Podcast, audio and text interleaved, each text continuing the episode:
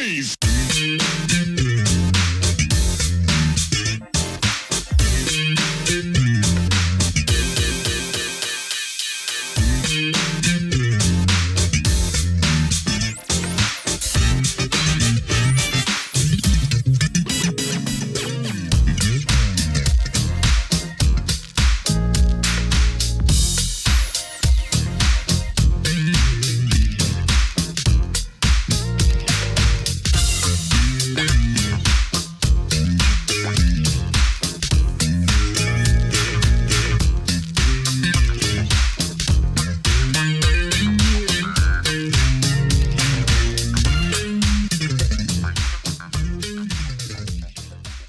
Welcome to another edition of Truth in Rhythm. This is the interview show that gets deep in the pocket with contemporary music's foremost masters of the groove.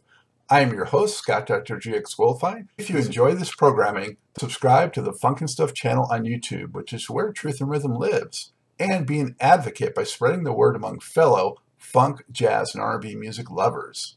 Join Truth in Rhythm's membership program through Patreon. You can also submit a direct donation to the cause anytime at funkinstuff.net. At that site, you can also purchase the book, Everything's on the One, The First Guide of Funk. Shop for official Truth in Rhythm and Funkin' Stuff merchandise, and use the Amazon links for all of your online purchases, which allocates a percentage to this show. For those of you who go the extra step in supporting the show, you have my heartfelt gratitude for allowing us to continue to shine the light on those special artists whose quest is to find truth in rhythm. I am honored to welcome to the Truth in Rhythm Mothership renowned jazz, R&B, and funk keyboardist, singer, multi-instrumentalist, composer, producer, and musical director Patrice Rushen. Flying out of the gate in the early 1970s as a teen, she released a trio of jazz funk albums before putting together a run of 6 straight top 30 R&B albums and 7 top 30 singles from 1978 to 1987. Those hit singles included the heavy grooving Hang It Up, Haven't You Heard, and Forget Me Nots. Having also performed countless sessions for others, she returned to her jazz roots in the late 1970s while also expanding into television and film. Among the notable artists she has worked with are Lenny White, Najee, Gerald Albright, Ronnie Laws, Sonny Rollins, Donald Byrd, Herbie Hancock, Carlos Santana, Stanley Clarke, Prince, Teena Marie, Paul McCartney, George Duke, Chaka Khan, Quincy Jones, and Babyface. And she continues to do live shows. Patrice, thank you for joining me. How are you? I'm great. And thank you so much for having me on the show. My pleasure. Where are you today? I'm in Los Angeles. This is my home studio setup, you know, so keeps me out of trouble and keeps me busy. Got my drums over here and I've got keyboards all around and all kinds of stuff, you know, so it allows me to be able to have a space at home to be able to work on music and rehearse with friends and things like that. All the toys, real handy. Yeah. Yes. So I'm a fellow Los Angelino, so you know that from the get-go. And so, you know, got the representing. I see. Yeah. Fantastic. I've had so many of your colleagues, you know, on the show previously, and a lot of them from that, you know, center there, you know, you're the Paul Jacksons and your Cornelius Mims and, you know, background singer. Let me see. It would be Josie James, maybe. The other one that worked with George Duke. Oh yeah, Josie James. No, the other one that worked with George, also worked with George Duke. Not Lynn Davis? Lynn Davis. Yeah. Lynn Davis. Oh man, she'll be mad. Anyway, all of those cats have been on, so I'm so glad that you could finally join the show too. Cool. Very cool. You were a child prodigy going way back. What were a couple of key developmental things that happened along the way that kind of shaped you into you as a young artist? You know, that's a great question, because I think it was a combination plate, you know, a combination of situations and circumstances that I think were part of what just gave me permission to just do, just be. So I would say first and foremost would be my parents, because although they were, you know, ardent music lovers, you know, they didn't really play music. The whole idea was they always had records. Radio was always on. Television was on. They belonged to a record club where they received vinyl, you know, every month. And it was called the Columbia Record Club. And they would receive, you know, Brahms one week, Miles Davis the next. I mean, you know, it would be all these different sorts of music and music makers from all kinds of idioms. So I heard the popular music of their time. I heard the jazz of their time, and certainly classical music, folk songs, music of the Freedom Riders, whatever they were sent. We put a stack of records on weekends, and it would just play and play and play and play and play. So that was the first thing. The music didn't have categories that were so strict. It was just, this is music. You love it or you don't. You like this song or you don't like this song. You know, you love this artist or you don't like this artist, whatever. The other part of it, I think, that was a part of that permission was that I had great teachers. I've had three piano teachers in my life, which meant that I had them each for a pretty long time.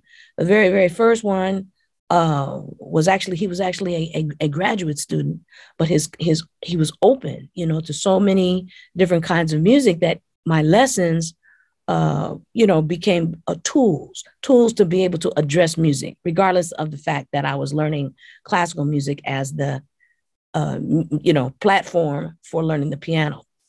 My second teacher I had for the longest time. I had Dorothy Bishop, from like age maybe 9 until I was 17. And her ability as a teacher to, I think, very deftly make each lesson relevant, whether I was prepared or not.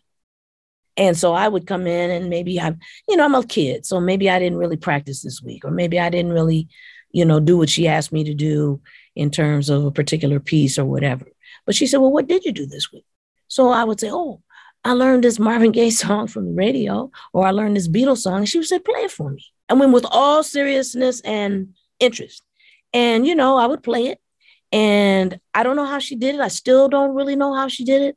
But she would take the idea that we were supposed to be studying in this Mozart piece or Haydn piece. She would talk about motifs and colorization and things like that, and apply it to the thing that I had just played for her and say, see, that concept is right here. And that would get me back on track to the lesson. I mean, it was marvelous. And I had her for such a long time. Of course, I didn't appreciate that then. I certainly do now, because I realized how important the style of teaching to accommodate the style of learning allows for there to be a certain kind of feeling of empowerment and discovery, which all students have to have. So that was that one. And then the last one that I'll say was key was in high school. And that was during the time that, some of the people that you cited in your intro, Ndugu Chancellor, Gerald Albright, the guys who played horns with Earth, Wind and Fire, Paul Jackson Jr., who lived across the street from me, all of these people, there was this convergence of people from, who had the music and the center of their understanding of the music that they wanted to play that was part of the contemporary palette was the understanding that the quote unquote classical music of that was jazz.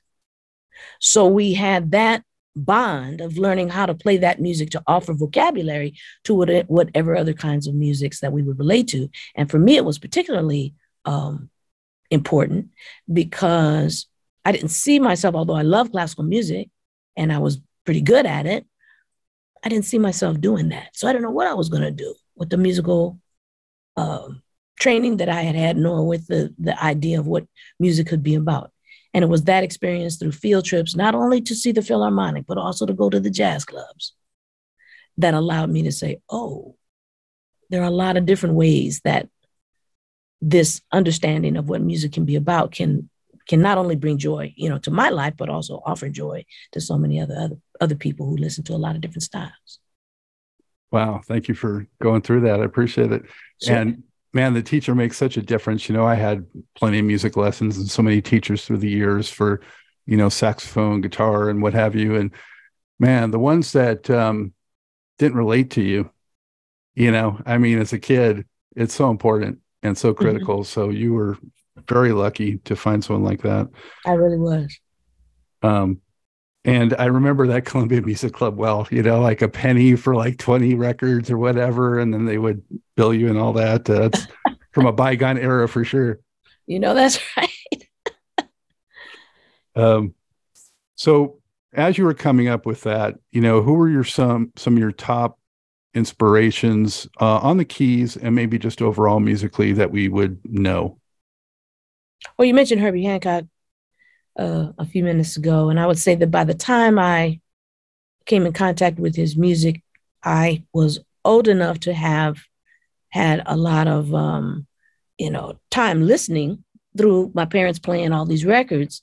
And so the idea of what jazz represented, and especially the idea of improvisation, was something that was there were concepts that weren't foreign to me, but I didn't understand how they worked. But I could hear things, and I knew that through the listening, you know, that there were things that really, you know, just made me feel good and made me want to know more. And I think by the time I got into Herbie, which was around the time of the late 60s, my parents had some of the Miles Davis stuff that he was with. And then, of course, the 70s. And the NYDC band in particular. Then I started to realize how important there were a lot of aspects to playing the piano and to being a good improviser that he embodied. So stylistically, that became sort of a centerpiece and sort of a bar to try to, you know, it looks like that when it's done right. Try to get to that. That, of course, opened up so many other things. It sent me backwards. It sent me to Wynton Kelly. It sent me to Oscar Peterson. It sent me to Bill Evans, and it pushed me forward. It Herbie, Chick Corea, Keith Jarrett, George Duke, blah, blah, blah. So, you know, there were a lot of influences, but I think that he was at the center of that kind of discovery for me.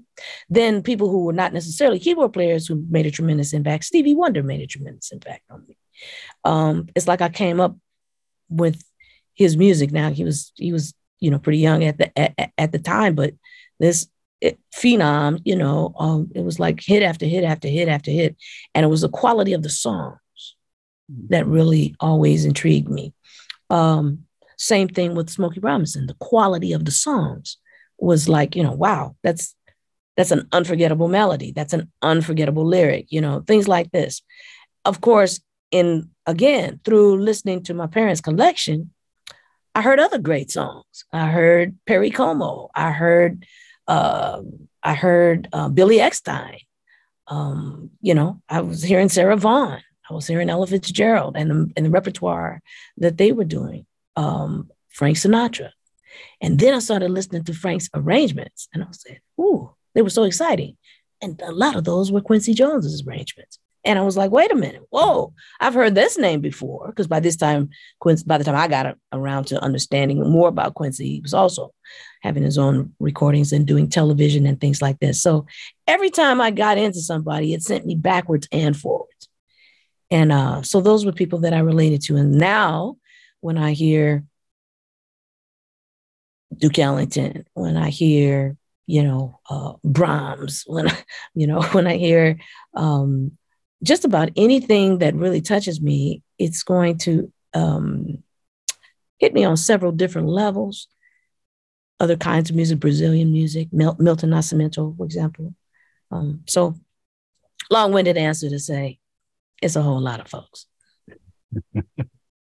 Well, two of my very favorites for sure, Herbie and Stevie. You know, do you remember who you saw that was sort of a name, a recognizable name that you first saw perform that you found really inspiring?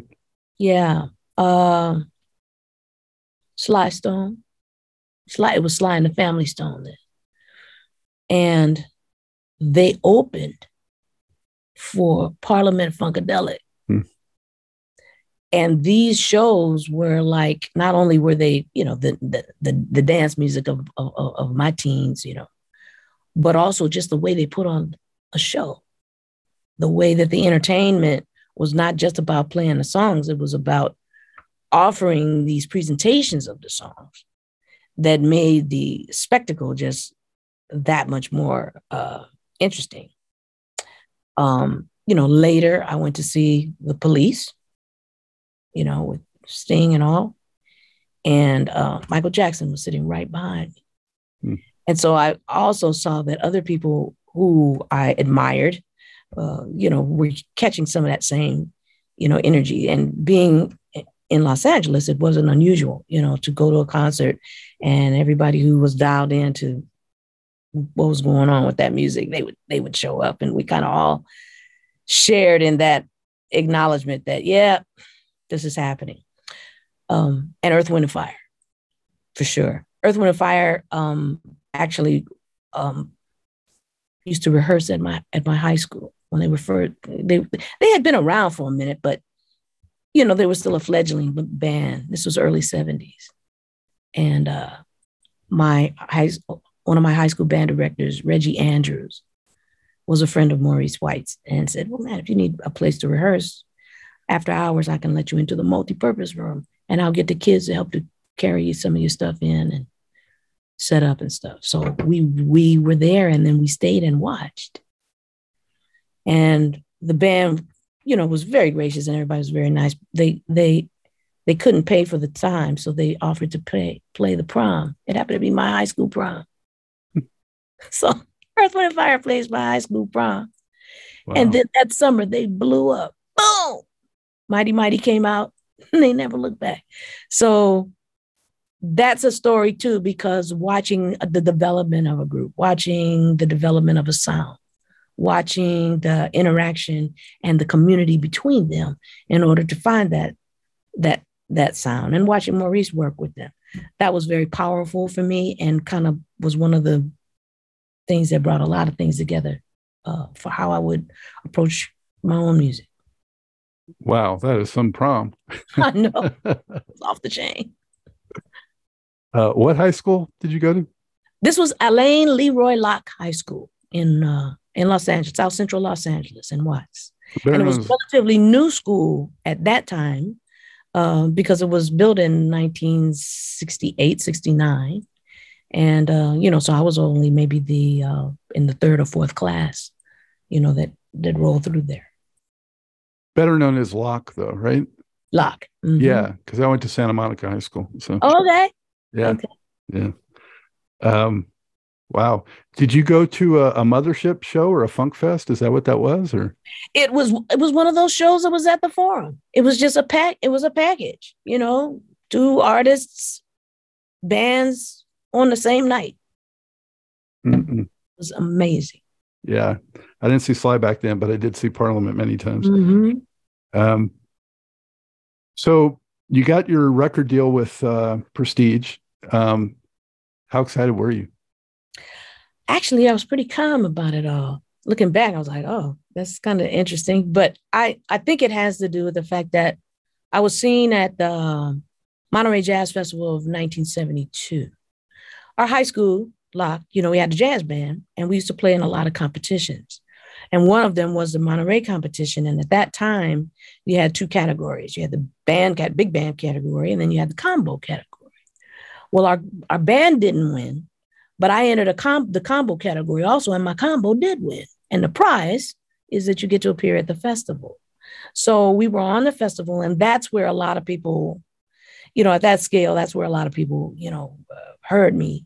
And were interested in signing. There were companies that were interested in signing me, but I wasn't that keen on the idea, because I didn't feel like I was ready for any of that. I was getting ready to graduate from high school and go on to college, and that just, the people that I listened to, they were just so way up here. It's like, I don't belong on a record. I'm not there yet.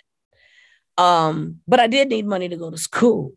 So when sort of the initial fervor died down a little bit, Fantasy approached me, the Prestige side of the label, and said, listen, we can do a really easy situation where you would have, creative control to do what you want, to make you comfortable. It's not a huge deal. So the idea of you feeling like it's a huge label and all of that, the things that were scaring me the most you know, they seemed to put me at ease. And it was Orrin Keepnews, the late Orrin Keepnews, great champion of jazz and recording artists, said, listen, you know, think about it. And so we did. And that's where I went. And you worked with Reggie Andrews, who you mentioned right off the bat. Right off the bat. Yeah. Mm-hmm. So that must have helped with the comfort. It really did. It really did. And I think, again, the idea of, you know, just feeling that there was not a lot of pressure and just to do what I wanted to do. And so it was a very enriching environment with just the right degree of challenge. You know, I could call on people that I knew, call on my friends. And of course, from the label's perspective, they could put me with some of their more established artists also. So there was that challenge there. And the first person they put me with was Joe Henderson. So he ended up playing masterfully on my first record. Yeah, you had incredible support musically right off the bat. I mean, other people, Nduga was on there, and just about everybody was a name, you know? Yeah. During that time, I was doing more and more session work in LA, and I was also playing on certain gigs. So I met some amazing musicians. So during that time, I met Lee Rittenour and Harvey Mason, and Freddie Hubbard, and Hubert Laws, you know, and these were people that I had the good fortune to play with a lot of them, you know, on their records or mine. And I'm sure all the while you're just soaking up everything you can like a sponge and just, you know. Yep, exactly. Did you feel like at some level you kind of had to pinch yourself that you were just immersed in that? So every day, still. Still, the idea of being able to play at a certain level, be challenged at a certain level, you know, and offer the best that you can in that moment, to give and surrender to what the music requires, whatever that is of you in that time. That's been sort of the mantra for my entire career, and in maintaining that as the focus, it's offered me so many opportunities in varied situations to work with various artists of different levels, of different, you know, strata, and of different categories. But the common denominator is the music and the love of the music, and trying to address that with such energy, you know, and dignity. Mm-hmm. And that first record was in 1974. You did two more for Prestige. And the other two, you know, you could see like more funk kind of coming into the mix. And then the last one had some vocal. How did you feel about how you were progressing musically and also bringing some singing into it at that point? Well, my orientation was usually from the standpoint of the composer or the songwriter. And whatever the music required, whatever color it seemed like would best presented or best illustrated and animated, that's what I would do. So vocals came into the mix. It wasn't as if it was something foreign to me. I definitely, you know, I love to sing. I'd sung before in other contexts. But when I started writing and then being able to experiment a little bit with some other things, you know, that became other colors in my palette that I could offer, whether I sang the songs or not. So that's kind of how that got started. And it became a thing. It just became a thing. It was organic in the way that, you know, it allowed me to just have those other colors in my palette and be able to put them to use. And the blending, I believe, that you're alluding to, as far as still wanting to play and still, you know, the tradition of jazz informing a lot of the way I would approach, particularly the improvisation aspects, but also the tradition of composition and the traditions that involve structure and things like that, helping to inform this new way of approaching it. Because I was also, at the same time this was happening, I was doing the dances and parties and watching American Bandstand and Soul Train just like everybody else. So that was a part of, you know, my development as well. And somehow that convergence, I had a platform to be able to offer that convergence. Did you feel comfort on stage vocally at first, or did it take a while for you to kind of get comfortable with that? Oh, it's still, you know, it still amazes me that there are people who actually only know me as a vocalist, because again, it was an artistic choice to be able to offer that as a means by which, you know, the piece, the composition could come across. And just like anything else, you know, at first, you know, you're a little like, it's a little different, you know, it's definitely wearing some different clothes, some different shoes, you know, they fit, but it's different. It feels different. It just took a little time, but I think as I learned to surrender to the idea of performance, and definitely had, you know, great people to encourage me and coach me, and watched other great performers and saw how do they connect organic to them, organic to themselves. What is going on that allows for a person to, you know, really enjoy their performance. And some of those things, you know, I began to grasp, and it continues to make me a little less apprehensive about singing. Mm-hmm. During those Prestige years, also a few of the other people we didn't mention that you had in there were Hubert Laws and James Gadsden, and some Headhunters connection with Bill Summers, and some Earth, Wind and Fire connection with Al McKay. Yeah, every name that you mentioned, everything, it brings a smile to my face, because we all had such a great time. I not only enjoyed working with them, but I learned from them. You know, every situation that I was in, was a learning moment for me. Even if it was my own record, and I, you know, passed out the music, or I was in charge or leading, and it's kind of always been like that for me. That I always learn. You know, it's really cool. Did you ever feel like it was a challenge to sort of assert yourself because of your youth, being a female, and, you know, just kind of, you know, a lot of these guys were, you know, older and that kind of thing?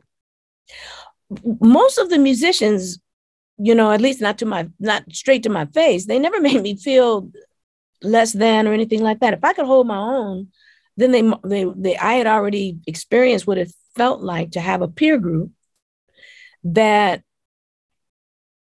was about, let's get this done together and push each other. I experienced that in high school. So the cat was out of the bag. I didn't feel like that you could say no and not have a reason, you know? So when I would show up, if there was a certain kind of hesitation or apprehension, once we started playing, that went away. I think it was because of my serious nature and commitment to the music, and that people picked up on that and really helped me. I'll never forget that I had early on, I got a gig with Benny Golson, great saxophone player. And he said, Quincy Jones told me to call you. And I was a little nervous about it because you're so young, but I need you to come over, and I'm doing a local gig, and I need for you to come by and let's play a little bit. So we did. And afterwards, he says, okay, this is good. And then he told me this. That's when he told me the story that Quincy had said to call me. And I said, oh, well, I'm so honored that you did. He says, well, I started not to. But Quincy said, Benny, why won't you give her a call? Well, because she's so young. And he said, Benny, then teach her. And when he told me that, I said, wow, okay. And he says, and now I'm really glad. And since that time, you know, we've become friends, and I've worked with him often, and I ask him for his advice and things like that. But it's like that all the time. You know, I think that there's the idea that you learn things and you pass that information forward to people who are interested. So I didn't. So to answer your question, no, I didn't ever feel like it was a problem. I didn't run into any overt bias, let's say, until I started working in film and television. Mm. That's when it changed, because now I'm not necessarily, maybe this is why, I don't know, this is my hunch. No, I'm not dealing with musicians all the time.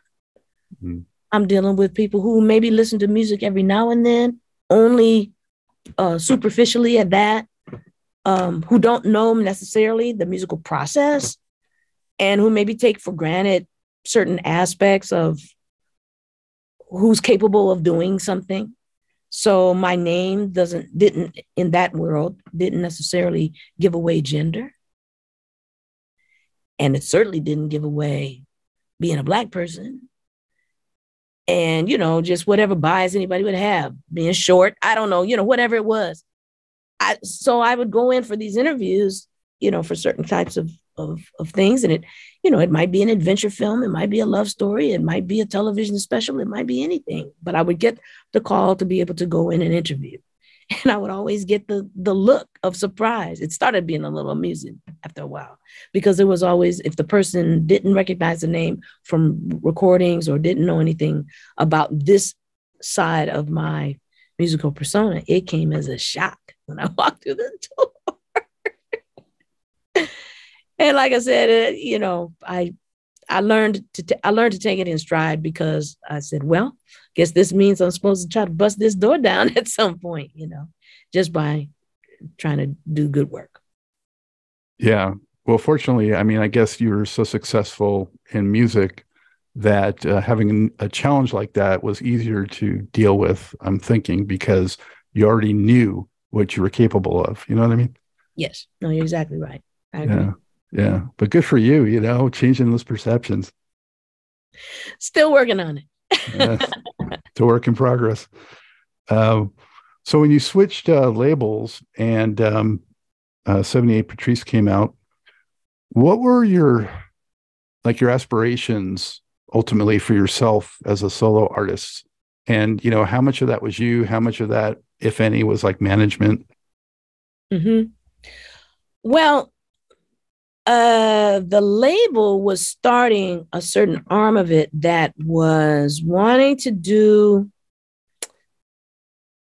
I guess, a more commercially accessible kind of, to use the only term that they were using, jazz. They wanted music that had jazz sensibilities, but was accessible to a wider public.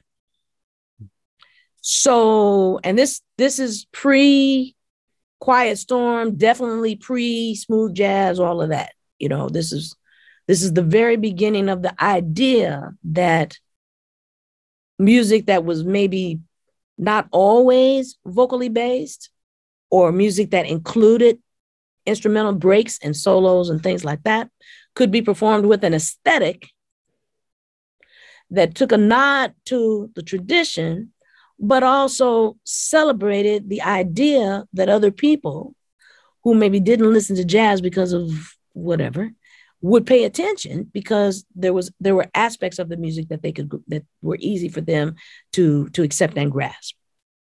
So this was right up my alley, because I'm a product of that. Those two, they weren't extremes to me. They were all on the same. On the same line to me. I could hear this. I could hear that these musics were branches of the same tree. That's the way I had been always trained anyway. So when they came and said, we would like you to, you know, sing more but still play. So I used that as an opportunity to not only do that, but take my own personal growth to the next level by doing what it was I wanted to do, which was to arrange and orchestrate. Because what I thought I wanted to do was be, from the beginning, a film composer. I wanted to work in film and television as a composer. The whole playing thing, the whole recording thing, and all of that were deviations from that particular script that I had for myself in terms of what I wanted to do. Things that I needed to do, because aspects of that, those various nuances in terms of vocabulary, that's what makes great composers, especially for film and TV. So to participate in these different things was a part of the building blocks for the kind of composer that I thought I wanted to be.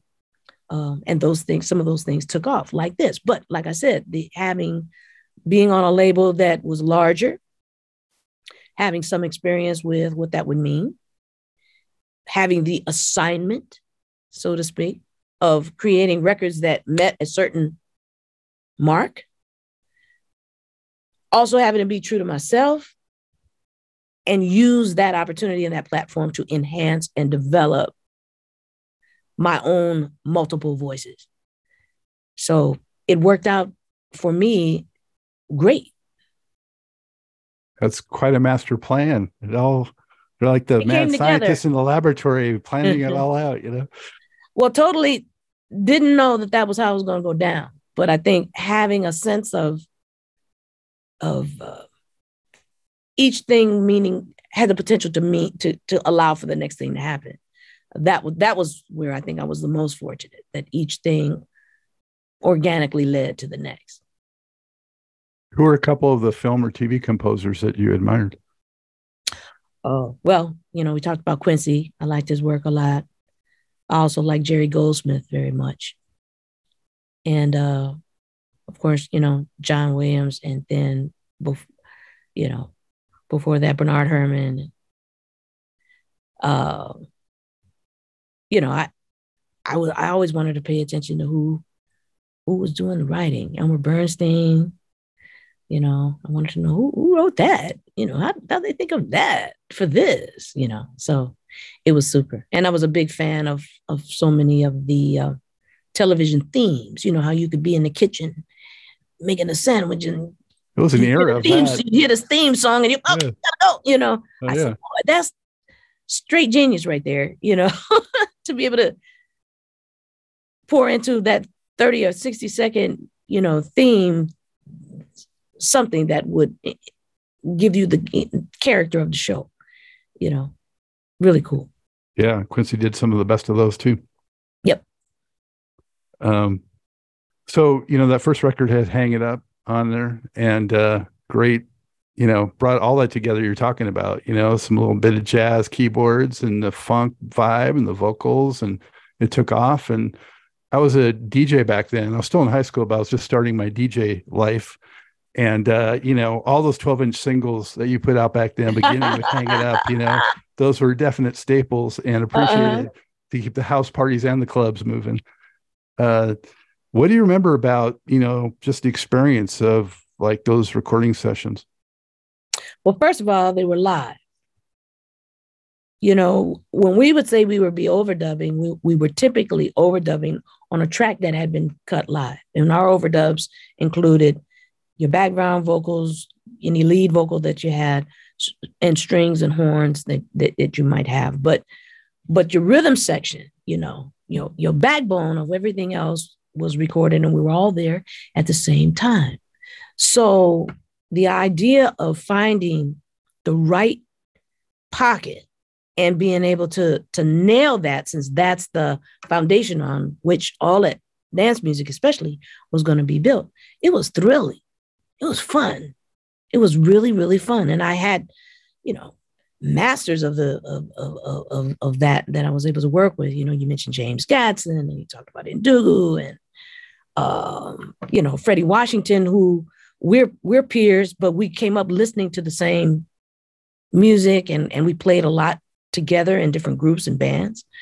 Charles Meeks was another bass player, son of Vi Red, the saxophonist. And, you know, she was just incredibly funky and had a beautiful sound.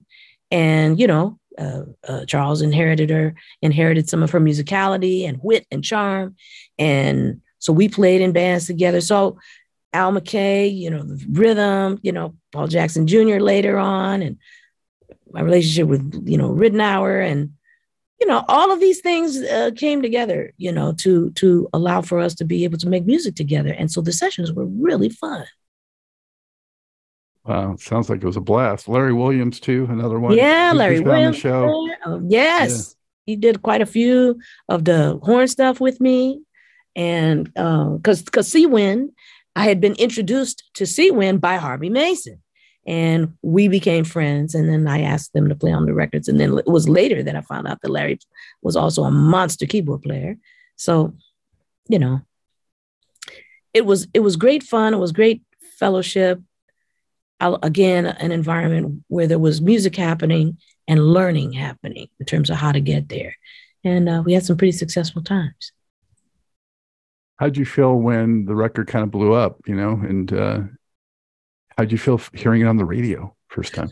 Well, it was interesting because even though I'd heard myself on the radio before on other people's records and on some of the earlier records, this was different because it was on the record in a rotation that allowed for it to be played a lot. So I would be hearing it and I'm still not used to it. I may want to hear myself on the radio. If I hear myself, you know, over speakers or something like that, why do I know this? Oh, you know, and then, so it's one of those kinds of feelings that I don't think I'll ever get over. It's very, very cool.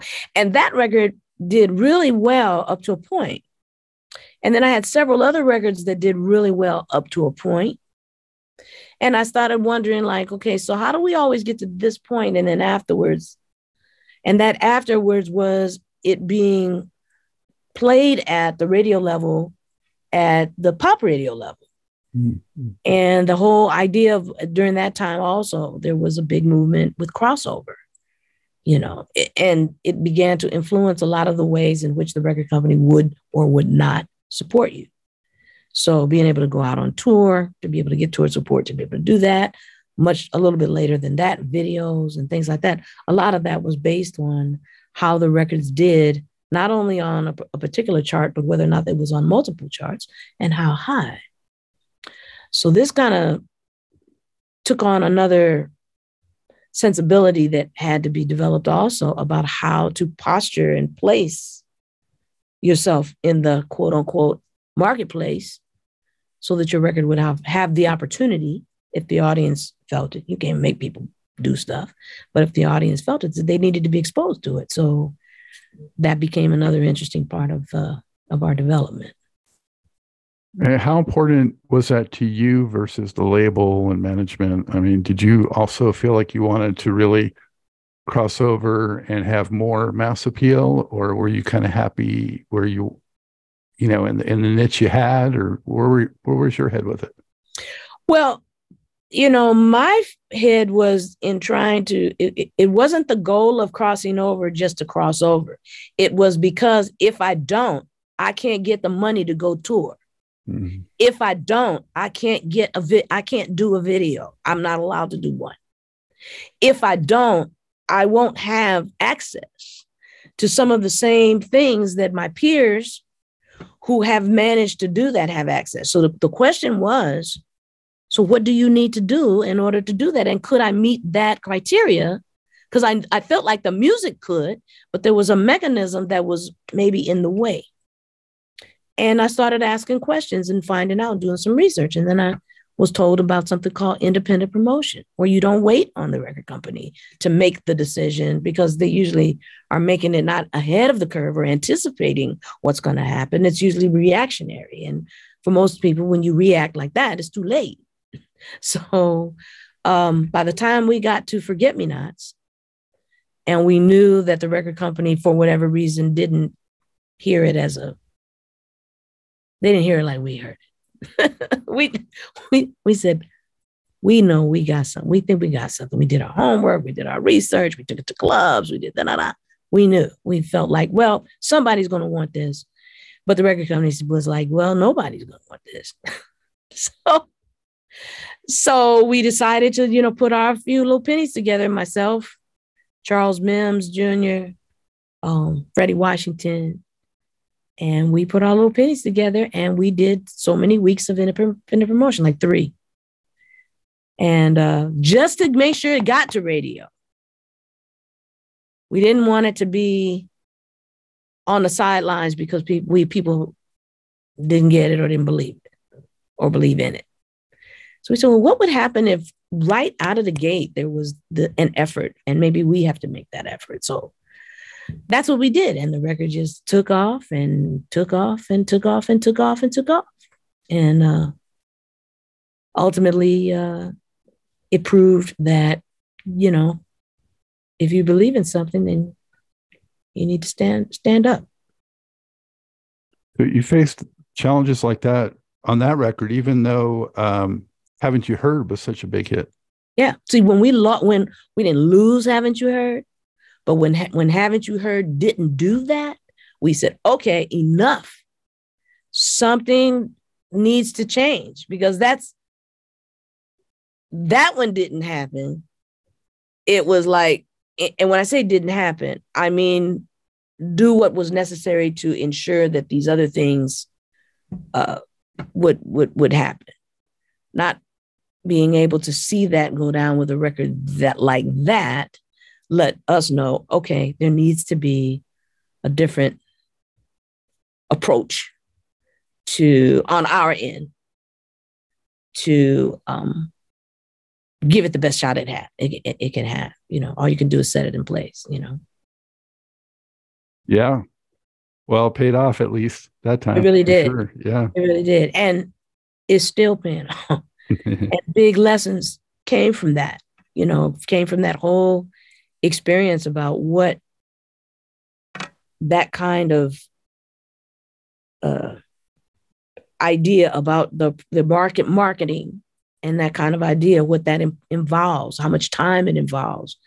Not just the monetary consideration, but that of time and planning and having that B plan ready and being able to respond to whatever a trend is very, very quickly and effectively. Oh man, it was amazing, amazing time. And it was a time, too, when there was so much change in the industry, you know, moving from disco into the 80s and with more synthesizer sounds and also videos, music videos starting to take hold. And I mean, it was, and corporate music industry and all these things were going on then. It was such a turbulent time musically and so challenging for a lot of artists to stay on top of that and continue success. So, yeah. So much to your credit that you cut through all that. Well, I learned a lot. And one of the things that I learned was the you know, and we say it a lot, but when you live through the specifics of it, you know, it takes on another meaning. And then there's the music and there's the music business. And the music business, there are a lot of layers and things to have to also consider. And, you know, it's one of those kinds of situations that can certainly enhance what's up in terms of a particular song or album or project or CD. But there's a price to pay, mm-hmm. because the closer you are to really trying to understand what all is involved, sometimes it can really, at the very least, it can modify what the creative aspects might be. Yeah, for sure. Influence it and can influence it in a way that is not necessarily bad, but not necessarily healthy either. Yeah, the word compromise comes to mind, but yeah. Yeah. But I mean, you had so much variety on your records, and I know that was no accident. And, you know, I mean, to your credit, those tracks, you know, were just great. No matter how you cut it. I mean, do you remember, since you jumped to, I want to talk about a couple other tracks too, but Forget Me Nots, when you first kind of heard that taking shape in the studio, how'd you feel about it? Well, it took shape at home. Freddie lived with my family for a while when he was transitioning from being in the Bay Area and wanted to be in Los Angeles to try to do, more studio work. And we had become friends, you know, playing a few gigs and everything. And one day he just called me and said, ask your mother if I could stay on her couch. I got to get out. I want to get out of here. And I want to come down there and try to do some stuff. And to my surprise, my mom and dad said, yeah, okay. they had met him already and, you know, liked him a lot and knew he was trying to be about something. And one of the things that they always instilled in both my sister and I is when you see people who are serious about what they're trying to do and they need a hand, if you have the hand to give it, you give it. You just do it. And so they walked their talk. They actually did that for Freddie. So we played every day. Every day. Sometimes we'd have a gig, sometimes we wouldn't. But we played every day. And we recorded every day. I had a little four-track machine. And whenever we would play, I would just let the tape roll because might come up with something and you want to hear how you're doing. How are you sounding on the drums? How am I sounding on the guitar? I'll play bass now. You play drums. You play keys. I'll play guitar. You know, we would do this all the time and it was for fun, but it was for practice. And one day he played this bass line. And I said, what is that? He says, I don't know. I'm just making up stuff. I said, what? Play it again. You know, and if I had any skill of that, if there was any fairy dust magic in it, it was to be able to hear something and we'll go, ooh, wait a minute, you know. So we put it down and then we, you know, he took it and developed it a little bit and I put some chords to it that were so simple because the bass line was so complete. And then the story evolved. I think he played it for a friend, Terry McFadden, and she came up with sending you Forget-Me-Nots to help you to remember. And we were like, whoa, that play on words is kind of clever.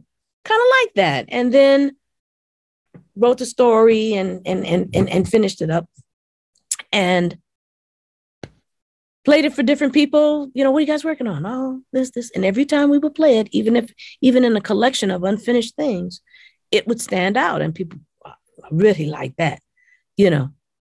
So I decided to put it on the record, of course, and on the album. And before we turned it in, we took it to a couple of clubs. We had a couple of friends who were DJs at clubs. Hey, look, man, after Michael Jackson's record, everybody's on the floor.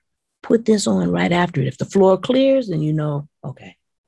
If it doesn't, you know, you have something. And the floor didn't clear. People stayed on the floor and kept dancing. Never heard it before. And it was mixed between some stuff, you know. So we felt pretty good about it. And we recorded it. And it was delivered right along with Number One and Remind Me and, you know, the other things that are on that album. And the record company didn't like it at all. None of it. Oh, man. So we were like, okay, guess we're going to work on this independent promotion thing for real. Wow. What would you say, you know, what was your temperament or mentality or approach? What is Patrice Rushen like back then in studio? Let's see. I don't think it has even changed that much from what I am right now. When I'm in the studio or when we're working on music, that's my focus is to bring excellence to whatever we're doing. And my best means of communication in terms of that happens to be through the music. So there's a balancing act that I learned by observing great artists, great producers, great people. The commonality there is to have this balance going on between having a certain something in mind and reaching a certain level. And at the same time, being ready to surrender to the moment and having the chops and the competence to go there immediately. So when I go into a session or when I'm working with other musicians, whether it's a recorded situation or live, it doesn't really matter. I'm there to serve those moments. I'm there to serve the music. And I also learned that some of the best leaders are such because they're also good team players, good followers.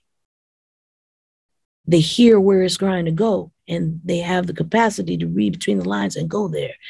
And if everybody's coming from there, you're usually going to get a sum of the parts that is so much higher than what anybody could have imagined. So that's how I try to manage, you know, those kinds of sessions, those kinds of gatherings and my life, really. Do you think others in those sessions would maybe call you a perfectionist or a, you know, how do you think they would look upon, you know, when you're producing, especially? Well, I don't know. And I don't know that I care that much because at the end of the day, whatever the components were that got us there, you know, if the end game results in the quality and the energy that you went into it and the excitement that you went into it with, and I guess, you know, but I don't know. I don't know what people would call it. And like I said, I don't know that it matters that much to me. Yeah. I don't want people to mislabel. I don't want to be called something I'm not, but at the same time, you know, the music is why we're there. So was the label more on board with Haven't You Heard when they heard that? No. I mean, when you say on board, that depends on what you mean. If on board means we know we have an artist that has been doing some credible music, that we see the results in the marketplace, we see that there's viability, we see that there's interest, and therefore we're going to go, as soon as this is out there, we're going to presuppose that if we put our marketing behind it in a way that is proactive, we will definitely see our return because we have the proof that that's happening. If that's what you mean by on board, then the answer to that is no. I didn't have that. I had to prove it every time. Mm-hmm. And we felt like that and didn't know any better for a long time until after Haven't You Heard. Say, oh, okay, now we know better. Who were some of the acts at that time that you're finding inspiring? You know, was it still Stevie Wonder? Was it Michael Jackson? Who? Well, of course, Stevie was always doing all kinds of things like that. Michael Jackson, yes, because, you know, I guess we were kind of like contemporaries, you know. And by this time, Prince had come along, too. In fact, the last single that I had for Elektra was called Feel So Real. And on the R&B charts, it was sitting right between When Doves Cry and Tell Me I'm Not Dreaming, which was a duet between Jermaine Jackson and Michael Jackson. It was number 2. And so to watch the label at that point, it said, okay, so this is where we're going to tap out. And Prince is going to go this way. And Michael's going to go this way. And I'm number 2 right between them. What you going to do? And when there was hesitation, you know, then, you know, again, for whatever reason, you know, it just meant that it just wasn't time, I guess, for there to be that kind of partnership, which I was expecting by that time to have, you know, with a label. And it wasn't adversarial. It just wasn't proactive in my favor. There's much more to this great Truth in Rhythm interview. Just continue on to the next part of the episode. Also, be sure to subscribe to this channel. If you've already done so, please share it with friends. And become a member by joining Truth in Rhythm on Patreon or consider donating at funkinstuff.net. Thank you very much.